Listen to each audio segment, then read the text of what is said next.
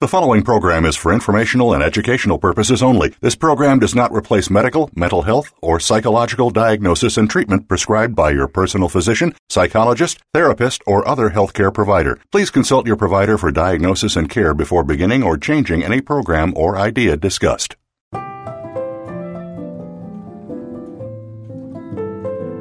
Welcome to Recovery, the Hero's Journey. Your host is Dr. Patricia Halligan if addiction or prescription drug dependence affects you, directly or indirectly, whether it's you, a family member, or a close friend, stay tuned over the next hour as we explore substance use disorders, process addictions, and prescription drug dependence. We'll be discussing the painful reality behind these disorders and what can be done to help. Now, here is Dr. Patricia Halligan. Hi, everyone. Welcome to Recovery the Hero's Journey. I'm your host, Dr. Patricia Halligan. Today's topic is sex addiction. It's real, it's devastating, and it's treatable. Sex addiction is common. The prevalence is around 3 to 6% of the population. However, it's not recognized in the DSM 5, which is the Manual of Psychiatric Diagnoses developed by the American Psychiatric Association. The DSM 5 recognizes alcohol and drug use disorders and certain behavioral disorders like internet gaming, gambling, eating disorders. However, they have refused to include sex addiction. As a result, most clinicians have little uh, or no training in treating sex addiction. However, two important official organizations do recognize sex addiction as legitimate. The World Health Organization recognizes sex addiction in the International Classification of Disease System as compulsive sexual behavior disorder. The American Society of Addiction Medicine recognizes sex addiction as a chronic brain disease, which involves the same brain circuits that are involved in alcohol and drug addiction. I've treated people suffering from addiction in my office for 23 years. And I can tell you that sex addiction is very real and the suffering it creates is massive. A Cambridge functional MRI study showed that when sex addicts are shown pornographic images, we see activation of the amygdala and disruption of the prefrontal cortex. These are the same brain changes that we see when we present drug cues to people addicted to drugs. I'm sure that Nora Volkow, president of NIDA, who has spent her entire career scanning the brains of people addicted to drugs, would agree that sex addiction is indeed a brain disorder that interferes with the, abil- the ability to exert free will. It is a condition that deserves our compassion and not our judgment. It is not a moral failing. Today, we're extremely fortunate to have Dr. Alexandra Katehakis as our guest host. Alexandra Katehakis is PhD, licensed marriage and family therapist. She is founder and clinical director of Center for Healthy Sex in Los Angeles and the 2012 Carnes Award recipient. She is a certified sex addiction therapist supervisor uh, and certified sex therapist supervisor, specializing in the treatment of sexual addiction and other sexual disorders. As a result of her mentorship by Alan Schore, PhD, over the past 10 years, Dr. Katehakis has created a psychobiological approach to the treatment of sex addiction. She is the author of Sex Addiction as Affect Dysregulation, a neurobiologically informed holistic treatment, co author of the 2015 AASECT award winning Mirror of Intimacy Daily Reflections on Emotional and Erotic Intelligence, contributing author to the Clark Vincent award winning Making Advances, a comprehensive guide for treating female sex and love addicts, the chapters include best practices in addressing attachment injuries, healthy sexuality, group therapy, healthy relationships, and therapeutic considerations and settings. She is the author of Erotic Intelligence Igniting Hot, Healthy Sex After Recovery from Sex Addiction and has published in the Psychotherapy Networker and Family Therapy magazine. In 2009, she published Affective Neuroscience and the Treatment of Sex Addiction in the Journal of Sexual Addiction and Compulsivity. Dr. Katehakis, thank you very much for joining us today and welcome to the show. Thank you, Patricia. First of all, I'd really like to tell you how much I admire your ability to be empathic and how validating you are to people suffering from sex addiction and their families. Thank you. Do, do you have any doubt that sex addiction is real? I, I think if we think of sex addiction as a syndrome, a constellation of behaviors with in my opinion, neuropsychobiological underpinnings, then it's very real. Uh, I think where the we get um, hung up and where the arguments are is in the term addiction, um, which is an age-old academic argument about whether one can be addicted to sex or not. Um, so that argument aside, this syndrome and what we see in our offices is very, very real. And why do you think the American Psychiatric Association has such resistance to including it in the DSM 5? Uh, what's the deal? Yeah, I don't know for certain. I mean, you know, there's that old saying you can't talk about sex without talking about politics. Um, and I think money is involved here also. So I don't know about what goes on behind the scenes. Um, there are people that will argue that there's just not enough science and not enough research. And it's mm-hmm. very hard to get a bunch of people addicted to sex and then study them. Uh, any more than you could get a bunch of people addicted to cigarettes and then study to see if lung cancer was really coming from cigarettes. Um, there are also, you know, speculation or arguments that the pornography industry is, you know, almost a hundred billion dollar a year industry worldwide, um, and that so there are, you know, financial forces also that are keeping this out of the DSM. And then uh. there's a ah. faction that considers that if you talk about sex as an addiction, then you are sex negative, um, and that we are going to pathologize sex the way that homosexuality was pathologized once upon a time. That makes sense. That that makes sense. Even now, we're not saying drug addiction; we're saying a drug use disorder, Correct. and we're not saying alcoholism. We're saying an alcohol use disorder. Right. And I don't call anybody an addict anymore. Mm-hmm. Uh, he or she is a person who uh, uh, has an alcohol or drug problem. Right. So yes, uh, if you had your preference, what would you name this? I, you know, I don't know because just to go back to that, you know, the word addiction means a strong predilection for something. Mm-hmm. So we can be addicted to anything chocolate ice cream, uh, Pilates, our iPhones, um, work, work, you name it. So that word is not um, that off base, and but it's become so pejorative. Um, so I think you know the World Health Organization's distinction of compulsive sexual behavior disorder is probably as good as any terminology. But sex addiction is in the zeitgeist, and it's what people recognize when they think they have the problem.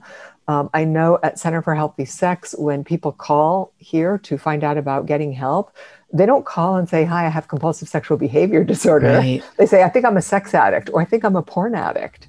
Right, so exactly. Those, those horses are out of the barn when it comes to the public.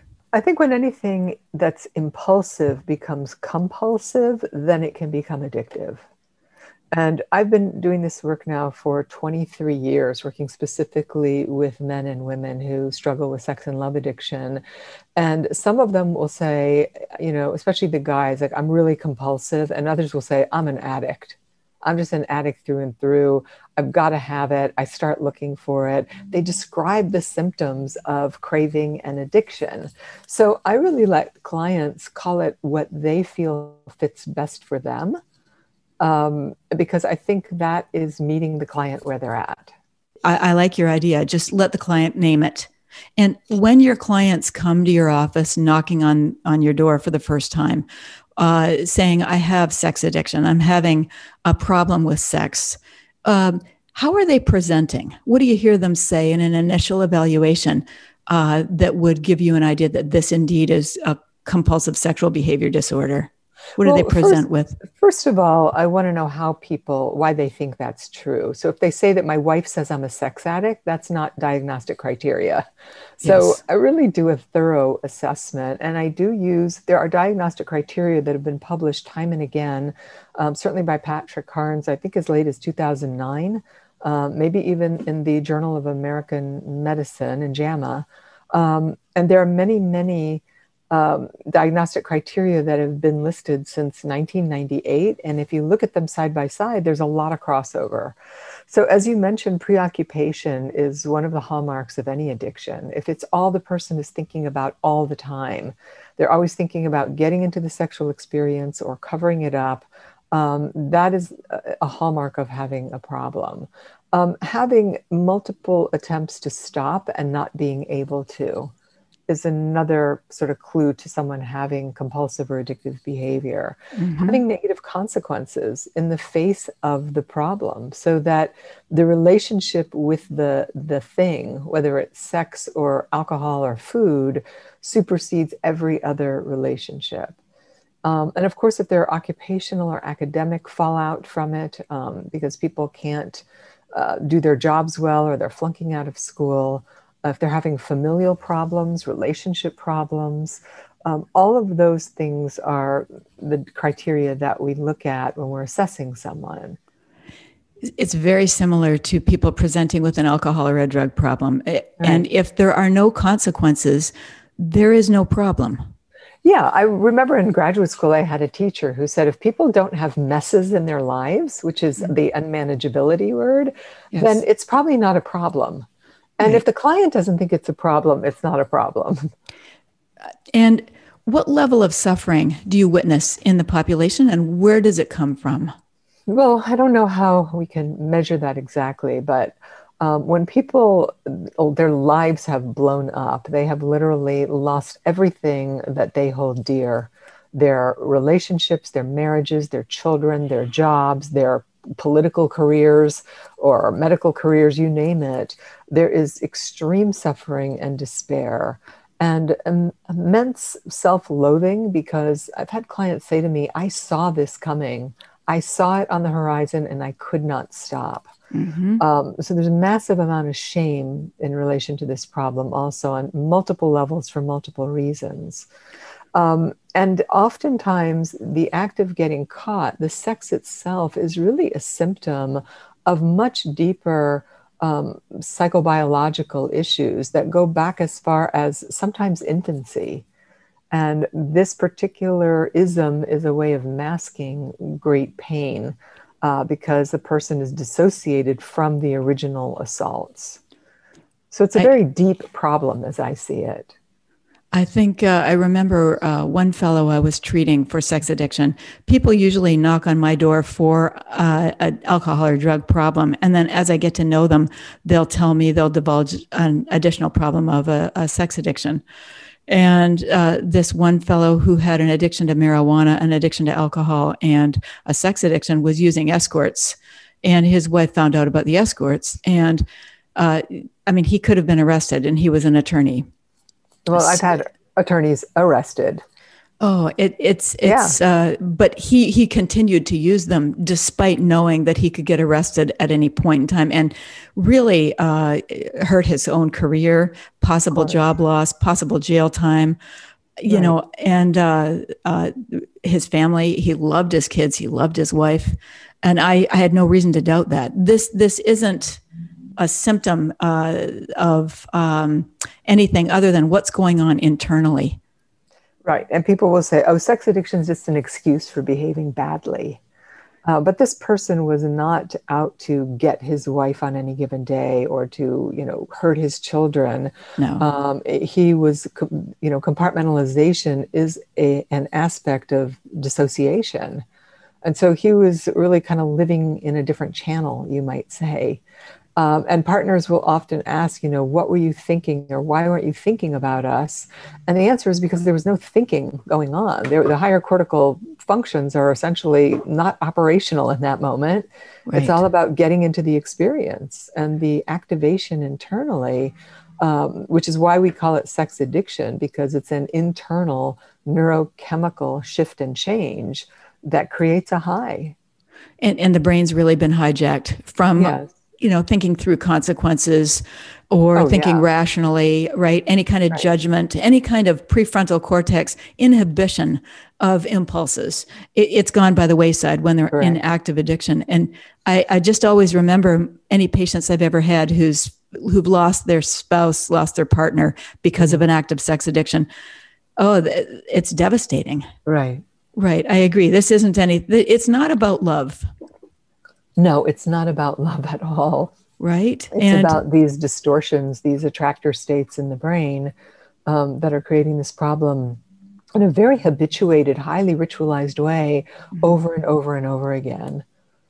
And so often uh, among my population with people with the alcohol and the drug issues, when they were children, they didn't have a, a soothing parental figure, mm-hmm. uh, right? You know, they didn't have a, a, mom who was attuned to them or a dad who spent time with them. They didn't have any, they weren't on anybody's radar. Right. And nobody taught, nobody was soothing or comforting, nobody was tracking them. So the only time they ever felt alive was if they were to, I mean, what does a kid have at his disposal? He has uh, sex, masturbation, uh, maybe pornography, maybe alcohol, uh, maybe marijuana. And uh, you don't blame these kids for learning how to self soothe. But even predating that, you have fantasy as a neural pathway, which is a ah. dissociative track also. And so, children who are not appropriately, I'm sorry to say, mothered and parented, mm-hmm. um, are not getting the appropriate stimulation they need for these structures uh, to function properly in the central and autonomic nervous system in the body. Mm-hmm. So, this level of what we call dysregulation becomes more permanent um, because they aren't being regulated, they're not being nurtured. Um, sometimes they're not even being protected by the parent if there's molestation or abuse or alcoholism in the family. And so that kind of, you know, assault that's coming into the system that is not being repaired, attended to, um, again, protected, nurtured, uh, is going to create these dissociative structures. And as such, the child has to figure out a way to soothe itself. What Alan Schore talks about escape when there's no escape. The, the organism naturally takes care of that by dissociation.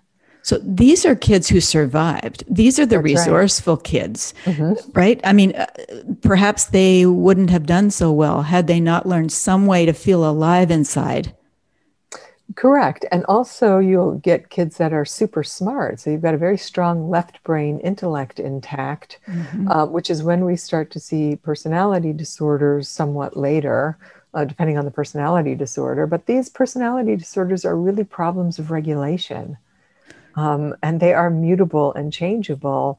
But early on, if a parent is not reflecting back to the child any sense of self, they're going to figure out what they have to do to get their own needs met. And they can become very resourceful, as you say. Absolutely, yeah. And I think we have to applaud them uh, because there was no other way uh, to feel soothed, to calm down, to numb themselves, right. or to feel alive. And whether they were using masturbation or pornography or sex at an early age, uh, sometimes um, they're uh, replicating their uh, trauma uh, right. sexually, right? Sometimes I'm I'm not uh, maybe I'm wrong to say it's self soothing. Sometimes they're reenacting a childhood uh, trauma. Um, I remember one uh, fellow uh, that I saw a long, long time ago, and he came in my office and he um, came in, knocked on my door for a drinking problem, and after we handled the drinking problem, he said, "I think I have a sex addiction," mm-hmm. and I talked to him about it, and what he was doing was um, replicating something that happened to him when he was a boy. And when he was yeah. a little boy, he was in the woods and he was accosted by some uh, an older uh, bully of a, a boy, and that boy forced him to perform oral sex on him, and it mm-hmm. was shaming and it was uh, humiliating and terrifying. Uh, but at the same time, it felt good. And he identifies as a straight man, and he was married and mm-hmm. but he would go his uh, compulsive behavior was to go to adult bookstores and receive oral sex uh, in the male bookstores. But he felt so ashamed of himself. He felt he so much like you said this self-loathing. And he couldn't understand what he was doing because he wasn't attracted to men. And he he was a grandfather. He was a father. He was an mm-hmm. upstanding member of the community. And the, i remember the shame was just palpable and well, the shame and humiliation are fused with sympathetic arousal, right? So, arousal in the body. Um, and this is often confusing. And that story is a very common story. Circumstances are different, but yeah. these arousal templates get set up very early on. And when they're fused with shame, humiliation, fear, um, that I think does become a repetition compulsion because they're adaptive strategies in the central and autonomic nervous systems. So that's why people can't not do what they do. because it's already built in. It's built in, and it's what it, it's arousing and it's confusing because it's so shameful and they hate themselves for it, but there's no other orgasm like it. Yes. Uh, that's a great uh, point to make. Uh, uh that would be like a woman who's been molested in childhood who has rape fantasies. Yeah, and rape fantasies is one of the number one fantasies of women between the ages of 20 and 40. Mm-hmm. It's a very common fantasy. Doesn't mean that women want to be raped. It's just, it's very arousing. Um, there's fear in that and there's domination in that. Right. So the fear goes hand in hand with the sexual arousal. Yeah, because it's both, it's the arousal system. That makes a lot of sense. Uh, it's so the people that come into your office uh, are uh, shame based and they're self loathing, mm-hmm. and the mm-hmm. consequences they're facing typically when they're knocking on your door? Well, that's usually loss of a marriage or a primary relationship. Um, there are people who are single who bring themselves into treatment because um, they realize that they just keep choosing the same bad person over and over and over again. Um, and they it's self-destructive and they aren't able to put together a relationship. So one way or the other people recognize that they're not functioning well they're in pain they're in trouble and they don't know what to do. And often you know the shame i think is the cause and effect of the sex addiction itself. So um, it's I, it's both. Yes. I mean, I have a patient who says that his sex addiction was like a war because he was having sex with so many people every single day um, and that it was just exhausting to him. Now, can you say something about the partners of sex addicts and what they suffer? Um, yes. I mean, the partners suffer greatly, and it's a real conundrum um, helping people put these marriages back together. But um, they are suffering extreme attachment assault, you could say. Mm-hmm. Um, that we grow very, very distinct um, attachment strategies in our brains to those that we love, that we're closest with. You know, our bodies, um, our brains, there's a synchronization that happens between two people, even when we sleep, um, the ways that we co regulate each other. And that becomes familial and we trust that like mm-hmm. we trust our very own selves and when that process is shattered it's physically painful because it hits particular parts of the brain and the body.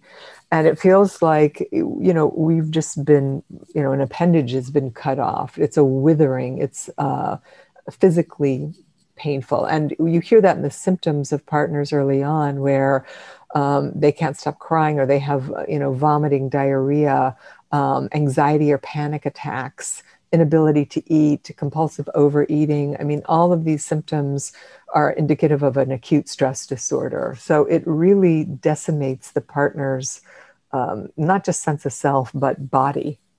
You know, I was thinking the other day how uh, Dan Siegel and many other people say that, you know, our minds exist in relation to other minds. And if you're in a room full of crazy people, or if you had to go to prison, God forbid, and you were, imagine being in a high security maximum prison as a woman, and I thought I would go out of my mind because the minds around me were distorted. And that's what happens with partners is their reality is no longer anything they can hang their hat on and they feel like they're drowning or tumbling in a wave or going crazy because they're being lied to and because they suspect something's wrong and they're the person with the addiction uh, is lying to cover up the addiction. And they they do they're not validated right? And they're or not when they find out something's wrong what they thought was real was not real. That's even more maddening i think. Yes like um, maybe a, a 20 year marriage. Or try 40 year marriage mm. where the person hasn't been faithful for one day of that 40 year 36 year marriage so they um, wonder, uh, was was it was anything, a lie? Right, exactly. Right. Was it real? Maybe they have an attachment disorder, so they don't know how to do intimate connecting anyway. Yeah, I would say they all have attachment disorders. Mm-hmm. Um, and, you know, this is not to make sex addicts sound like they're all these, these poor, sweet, injured souls. Right. There's something nefarious also about the level of lying that can go on, deceit, um, stealing of family funds, um, it, it, looks very antisocial, you know, in magnitude, depending on how extreme the person's behaviors are. Right. Uh, so it's both and. Both and. And we and, just have to wait until they get into treatment to see what the real person is. Right. And likewise with the partners, while they are annihilated initially, it doesn't mean they don't have their own issues um, and their old traumas aren't getting reactivated also. I mean, it's really very, very multi layered. Um, it's complex. You can't reduce it to it's either this or that. Now, we're going to have to take a short break. Uh, you are listening to Dr. Alexandra Katehakis. And when we come back, we'll be talking about uh, how to treat sex addiction, uh, as well as uh, the difference between sex addiction and love addiction, and uh, how to talk to your child about pornography and sex. So you won't want to miss this. We'll see you back in a few minutes. Treatment of opioid use disorder is a CME approved video for healthcare professionals. This comprehensive video covers how to talk to patients about three FDA approved treatment options, the research behind each medication, and how to help patients choose the right medication for them. You'll learn everything you ever wanted to know about these treatment options to be able to treat patients in your office with ease. This video simplifies the prescribing of buprenorphine and includes buprenorphine home induction instructions for patients and pamphlets for patients and their families. Visit drpatriciahalligan.com for more information. Benzodiazepines, the epidemic we aren't talking about, is a CME approved video for healthcare professionals. This very comprehensive video describes the dangers of taking benzodiazepines and Z drugs long term and teaches how to deprescribe them safely and effectively. We outline how to talk to your patients before, during, and after a long, slow Valium taper how to build your patient a village of support, and offer a deprescribing toolkit. Find out more about this package and what it includes. Visit drpatriciahalligan.com.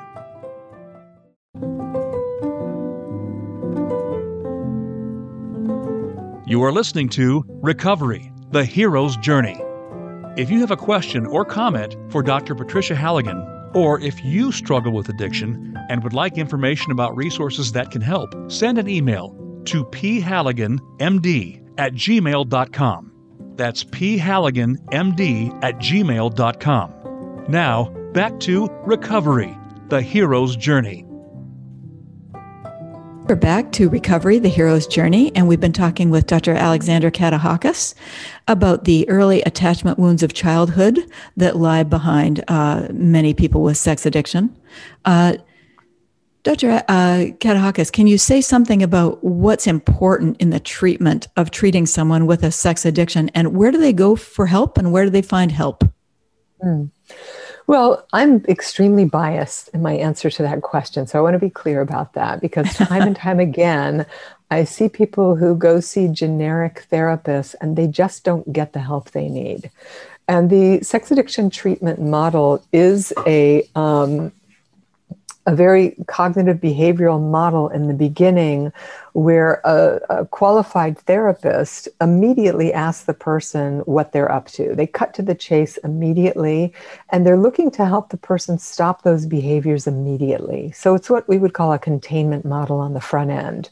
So it's about looking at what you're doing, what you're thinking, um, and how you can stop those behaviors with assistance. It isn't just you know that simplistic, like you just need to stop it. You don't need a mm-hmm. therapist for that, right? Um, but somebody who's going to early on give that person direction on how they can stop it by helping them make what we call a an abstinence or sobriety plan um, of the behaviors they just don't want to engage in anymore and helping them look at what all their triggers are, what activates them to move towards those maladaptive coping skills and then replace those with healthy, life affirming coping skills.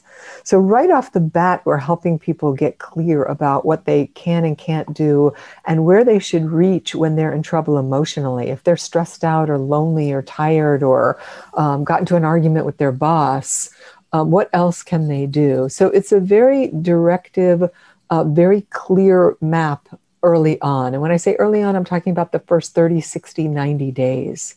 Um, and that is, you know, essentially the Carnes model, um, which is where people that are certified sex addiction therapists start. We're trained in that model.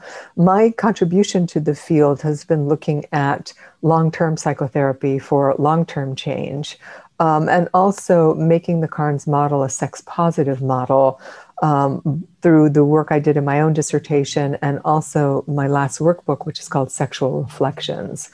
Um, because one of the criticisms of the addiction model is that it's sex negative that you're just supposed to stop having sex altogether and nobody tells you what you're supposed to do, which is a very old conceptualization of the model. Yes, it so sounds very punishing. It is very punishing, right? Yeah. Um, so now we actually have a sex therapy model that rounds that off that says sex is good and beautiful and delightful. And what can you be doing that you enjoy that doesn't make you feel shameful or abusing yourself or other people or secretive for that matter? I love that. I read your book, The uh, Erotic Intelligence: How to Have Hot, Healthy Sex After you know once you're in sexual recovery, and right. gave it to a couple of patients. Uh, it's it's hopeful. Yes, and Sexual Reflections is an actual compendium workbook for that that has people doing a mm. lot of writing about what they do and don't like sexually, what's triggering, what isn't, etc. It's quite explicit. Um, and so the, the end point is a healthy sex life. But in the beginning, it is about stopping everything so that the person can start to notice what they're feeling, what they reach for. And the therapist can also start to see, you know, does this person suffer from anxiety or depression? Um, or do they have an obsessive compulsive issue? Or is this just a problem of long term habituated behaviors uh, in any case, it's how do we help the person best? And we can best see them when they stop these behaviors. And allow the brain, uh, well, the, the field to lie fallow, so to speak. Yeah. Yeah. Right. And and the brain can rewire itself gradually over time. The person mm-hmm. can catch up to his feelings or her feelings. Correct. Uh, I love that. So maybe a 90 day period of abstinence where uh, the behaviors are already defined. I'm not going to masturbate. I'm not going to look at porn. Uh, right. I'm not going to flirt at the water cooler. Whatever the two Whatever of you the decide. problem is. Yes. Right. Yeah, and it should be a collaborative conversation between the therapist and the client. Mm-hmm. Um, so the therap- so everyone's in agreement that this is the best course of action. Um, so it's not punitive, it's not judgmental, it's not colonizing in any way. It's about let's look at this together and let's see what we can do to help you um, have the kind of life you say that you want to have. Yeah, so. It's very, yeah, it's very structured in the beginning, and it's a mm-hmm. treatment model in the beginning, but over time it moves to a more dynamic psychotherapeutic model. In my thinking, it sounds very sophisticated, and I think very, very positive. I bet the patients really love being uh, in collaboration with you. Mm-hmm. Now, where what do you offer at the Center for Healthy Sex in Los Angeles in terms of uh, help for people with sex addiction? Well, certainly this individual therapy that I'm talking about, but one of the things we know is that addicts get better in group. And so group therapy is something we offer here. We have nine different groups, um, you know, two women's intimacy groups, a pornography group, men's sex and love addiction groups. Um, and it's so, group therapy and 12 step meetings are so incredibly powerful because people don't have to feel alone. Um, it reduces shame rapidly um, people can start to help each other through the process because they've already walked down that road. And I just can't say enough of how much I love group therapy and how much of a powerful modality I think it is. That's why we have so many groups here. Um, we also offer, uh, we were offering weekend workshops, but with the advent of COVID, we've been doing day long workshops on Zoom, um, both for men who are love addicted and women that are love addicted. Um, and we have workshops coming up for women in June 26th. And I think the men's workshop is um, September 18th. So that's in the fall. And then we offer couples therapy here, group therapy, and intensive outpatient programs for both men and women. Oh, that's magnificent. And I love the idea of the Zoom one day workshop. I mean, mm-hmm. who who can't afford one day on Zoom? You don't have to travel. Right. Right. And it's relatively anonymous if you're on Zoom with people from all over the country. Oh, all over the world, actually. We've all had people come as far as Australia and Belgium and oh, the UK.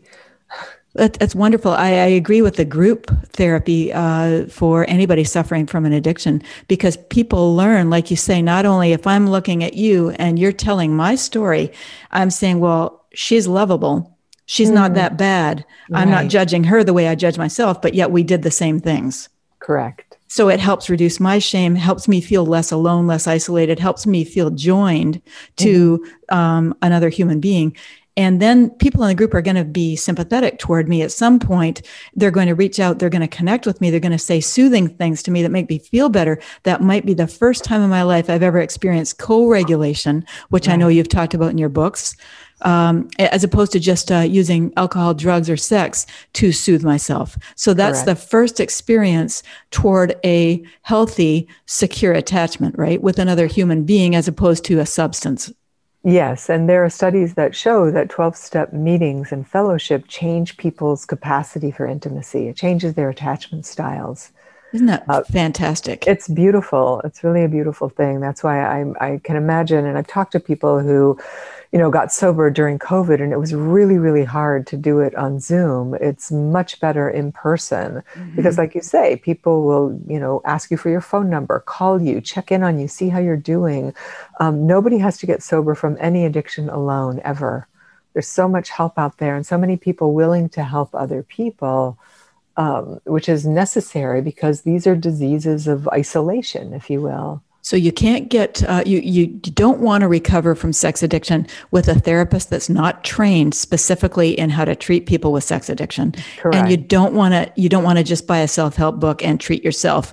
You want you don't want to do it in isolation. You need other people to develop a healthy attachment style. Yeah, you can't watch a YouTube video and get over your sex addiction. Ugh, that would be easy. it would be, but it's yeah. not life. No. Well, now tell me the difference between love addiction and sex addiction. Well, they are in some cases flip sides of the same coin. It just depends on the person. But love addiction is more of a pathological or problematic relationship with the notion of love. So we see people that struggle with unrequited love. They live in fantasy about people that are often unavailable or hurtful or abusive in some ways, which makes them unavailable. Uh, but they can't ever quite consummate a solid, secure relationship because they're chasing the fantasy of who they want the person to be and not paying attention to the reality of who they actually are.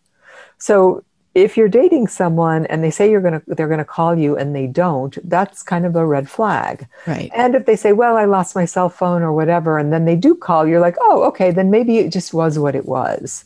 Right. Um, but if it's constant excuses and you keep trying to make it okay for them then yeah. you really have to look at why am i chasing somebody who is not giving me what i want and need? Right. and that of course goes back to a childhood where the person couldn't get what they wanted and needed it's i don't know about you but i find people with love addiction harder to treat than the people with the sex addiction because they really people with love addiction in my practice don't want me to tell them that it's impossible to fill yourself up and fill up that inner emptiness by falling in love with somebody they right. they get mad at me if i even try to suggest that they they really hang on to this belief that if I can find someone to adore me, if I can merge with someone who's a soulmate, then my inner emptiness from childhood will disappear. I will feel beautiful uh, or intelligent or worthy, but don't tell me that I have to do that on my own. Right. And that's why Pia Mellody, who wrote the book um, Facing Love Addiction, um, is very clear that, you know, you can only get love addicts in treatment there when there's a crack in the system. It's a very yes. small opening because right. what happens in the love addicted cycle is that when there is a problem in the relationship, the love addict will do everything they can to repair it. Um, or they'll get rid of that person and get into a new relationship immediately. There's always a backup plan. That's right. So they will yes. always start the cycle again. You know, it's like wash, what is that? Wash, rinse, repeat. Yes. Uh, until they're really in pain and they don't have a replacement part. That's what will bring a love addict into treatment typically. I love your uh, one day workshops for love addiction. You're not ignoring that population because they suffer ex- extremely. Yeah, and they're really, I have to say, fantastic um, workshops. I love doing them. They're a lot of fun. We get 30 or 40 women or men um, on the calls, and oh, we do a awesome. lot of experiential work, a lot of writing, um, and people sharing their stories also. Oh. And so, really, a lot of people's recovery in um, a very positive way, I think. That's incredibly healing. Now, can you say something? You said something about a hundred billion dollar a year pornography industry. Can yeah. you say something about how that hurts uh, young men in terms of well, uh, uh, sexual functioning? Yeah, I think again it's it's hard to generalize it because it depends on the particular brain, on the genetics, on the family setting. I, I mean, I have uh, males that came from unbelievably educated and wealthy families who really suffered intense porn addictions by the time they were 21 years old and had difficulty getting erections. Um, didn't know how to communicate in real time with real females. Um, some of them became drug addicts and alcoholics as a result of it. Um, but when you think about the brain, this nascent brain that is forming rapidly, um, like a sponge from birth, really, you know, you know, it slows down at some point, but really we think until 30 before it's completed, right? Roughly. And you've got boys, especially, that are very um, attracted to the digital world. There's something about the digital and the boy brain that's like a heat seeking missile. Mm-hmm. And so mm-hmm. this child starts looking at internet pornography, which the average age now is eight years old. Oh, that's is, alarming. Yeah, it's alarming. But I've had patients wow. as young as five and six years old see these images and the brain is not ready to see those images yet. It's so mm-hmm. unusual. It's like looking at a dismembered body it's pretty ter- it's pretty terrifying. It's terrifying. It's disgusting. It registers yes. deep in the gut. Yes. Um, and then the child feels disgusted and dirty and at yes. the same time the arousal system is activated. So there there's this uh, arousal template beginning right there that the right. fishing lines are getting tangled already and the pornographers know that also. And so, you know, this child is looking at this over and over and over again. The way you see boys gaming or, you know, on their cell phones, they can't not look at it. And their brains start getting wired around these images. These, these neurons are firing together and wiring together.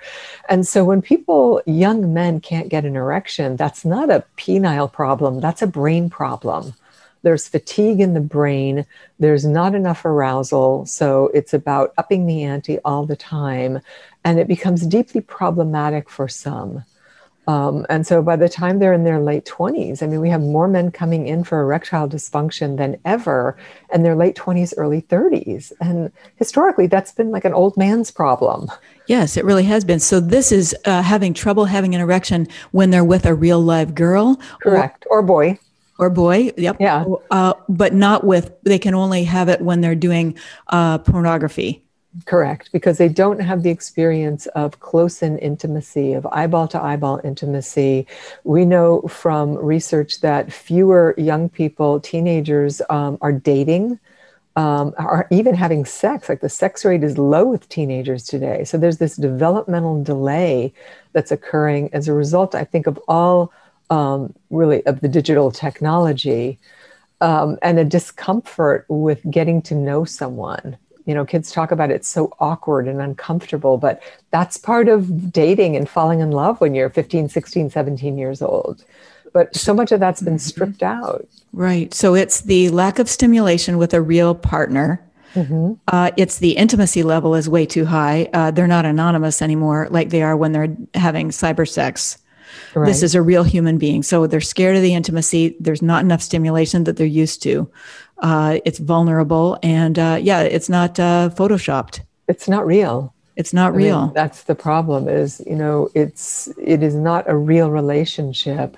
And the stimulus and response is flipping open the laptop and clicking on the porn site it isn't seeing someone and thinking they're beautiful or hot right. or exciting and looking into their eyes and their right. skin and the way they smell and their hair feels. Right. Um, it's a, just a whole digital experience now. And, and it's and isolating. Very isolating, yeah, because there's so much shame. And there's also a developmental delay because yes. people you know when we go through puberty 14 years old 13 14 all these hormones start to come online and that's when we have crushes and we start to fall in love and with appropriate sex education and parenting a child is sort of stewarded through their first love experience mm-hmm. um, but no one does that anymore or it's rare i should say it's very old fashioned these days. It is. That's right. Even the word like going steady is like no one even knows what that means. Right. I think I did ask somebody, you know, if they were dating, and the young person just said, "Well, people don't date anymore." That's right. It's just a hookup culture now. Yes. Now, what would you recommend to a parent of a, uh, I guess, uh, any child, girl or boy, and at what age do you have the conversation about pornography and about sex?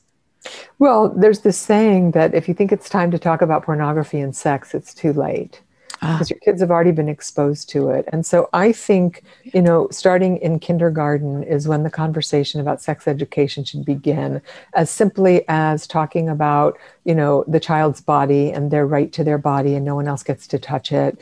And these age appropriate conversations. Um, developmentally about what happens, you know, at like eight, nine years old, you know, what happens if you like a girl or boy at school and, you know, holding hands and asking to touch somebody. Um, and then talking about internet pornography, you know, at eight, nine years old. Because That's a lot younger.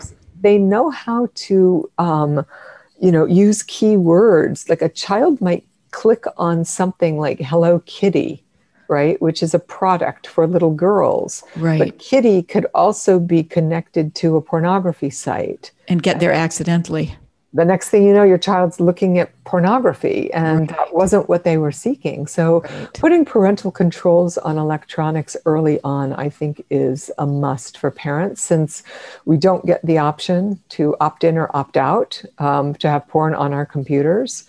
So, right. the parents have to take an active role in monitoring electronic use, pornography use, knowing who their kids' friends are, and having these conversations with them and staying one step ahead of your children and asking maybe at the age of eight how do you know what pornography is do you know yes. what porn is have any of your friends uh, tried to show you any that's because what they do they think right. it's funny and you know kids that age are goofy yeah. so get a group in a room like three or four of them in a room and they'll they'll show the one who hasn't seen it in front of the others and they laugh and think it's funny right uh, but it is offensive really Yes, and it's and they're not ready. Their brains aren't wired to uh, to see they it. They don't know what to do with it. Yeah, they don't know how to metabolize it. Right. Yeah, exactly. Yeah. Um, I, I no, I, I, like I like your suggestions. Is there a good book that you'd recommend for parents?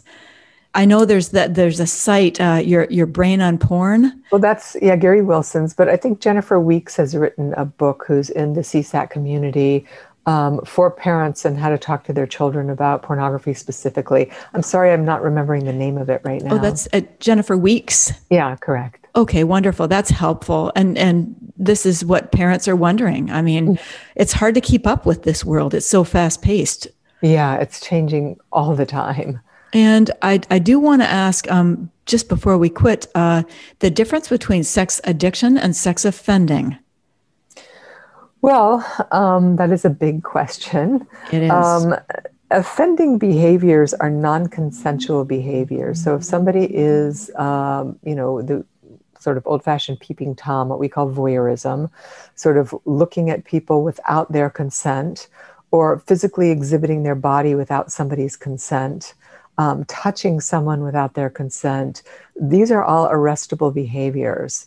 Um, and just because somebody engages in offending behaviors does not mean they are sexually compulsive or addictive.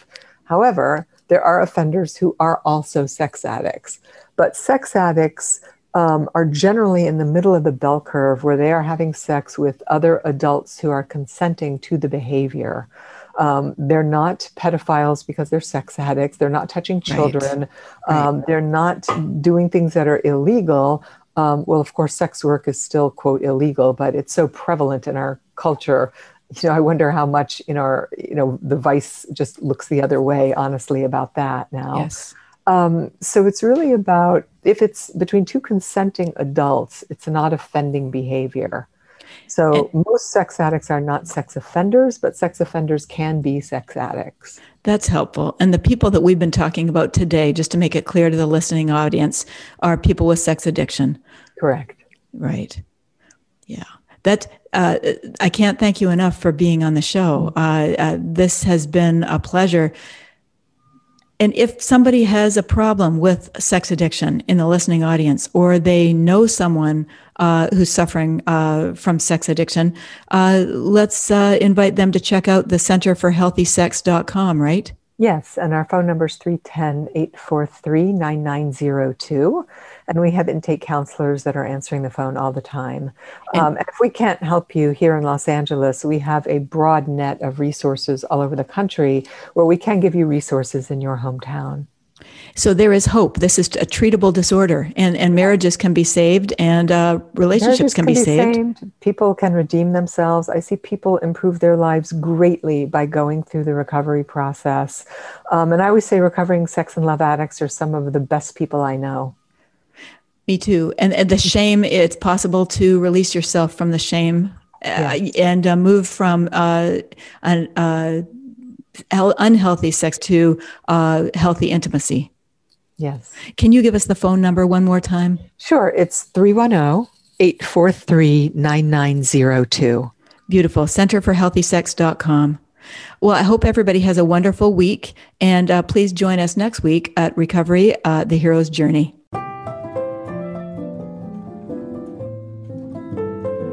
Thank you for joining us this week.